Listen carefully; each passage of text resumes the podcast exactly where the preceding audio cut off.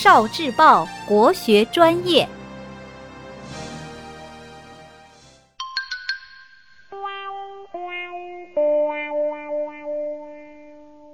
国学小书屋，《资治通鉴》从什么时候写起？《资治通鉴》是一本编年体史书，它记载的历史开始于一件大事。三家分晋。春秋末期，战乱连连，不仅国家间纷争不断，各国内部也争斗不止。其中，原来的中原霸主晋国也不能幸免。晋国的国君已没有多少实权，晋国的六卿掌握了政权，六卿争来斗去，最后剩下了智、韩。赵、魏四家，其中智家的势力最强大。一天，智瑶宴请韩康子和魏桓子，在宴会上戏弄了韩康子。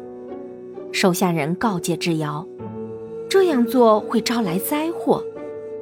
智瑶却满不在乎地说：“只能是我给别人灾祸，别人谁敢给我灾祸？”接着，智瑶又向韩康子和魏桓子要土地，都不费吹灰之力就得到了，智瑶就更加骄纵了。接着，智瑶让赵襄子也给他土地，但是赵襄子坚决不同意，智瑶就联合韩魏一起出兵，攻打赵襄子，三家的军队把晋阳团团围住。虽然情况十分危急，但是城里的百姓没有一个投降的。赵襄子派人秘密会见韩康子和魏桓子，对他们说：“你们知道唇亡齿寒的道理吧？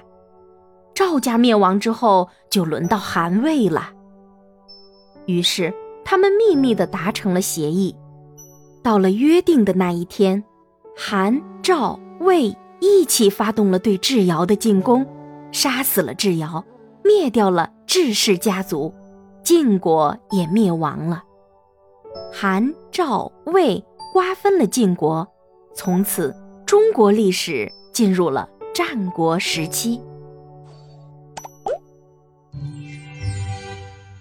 聆听国学经典，汲取文化精髓，关注今生一九四九。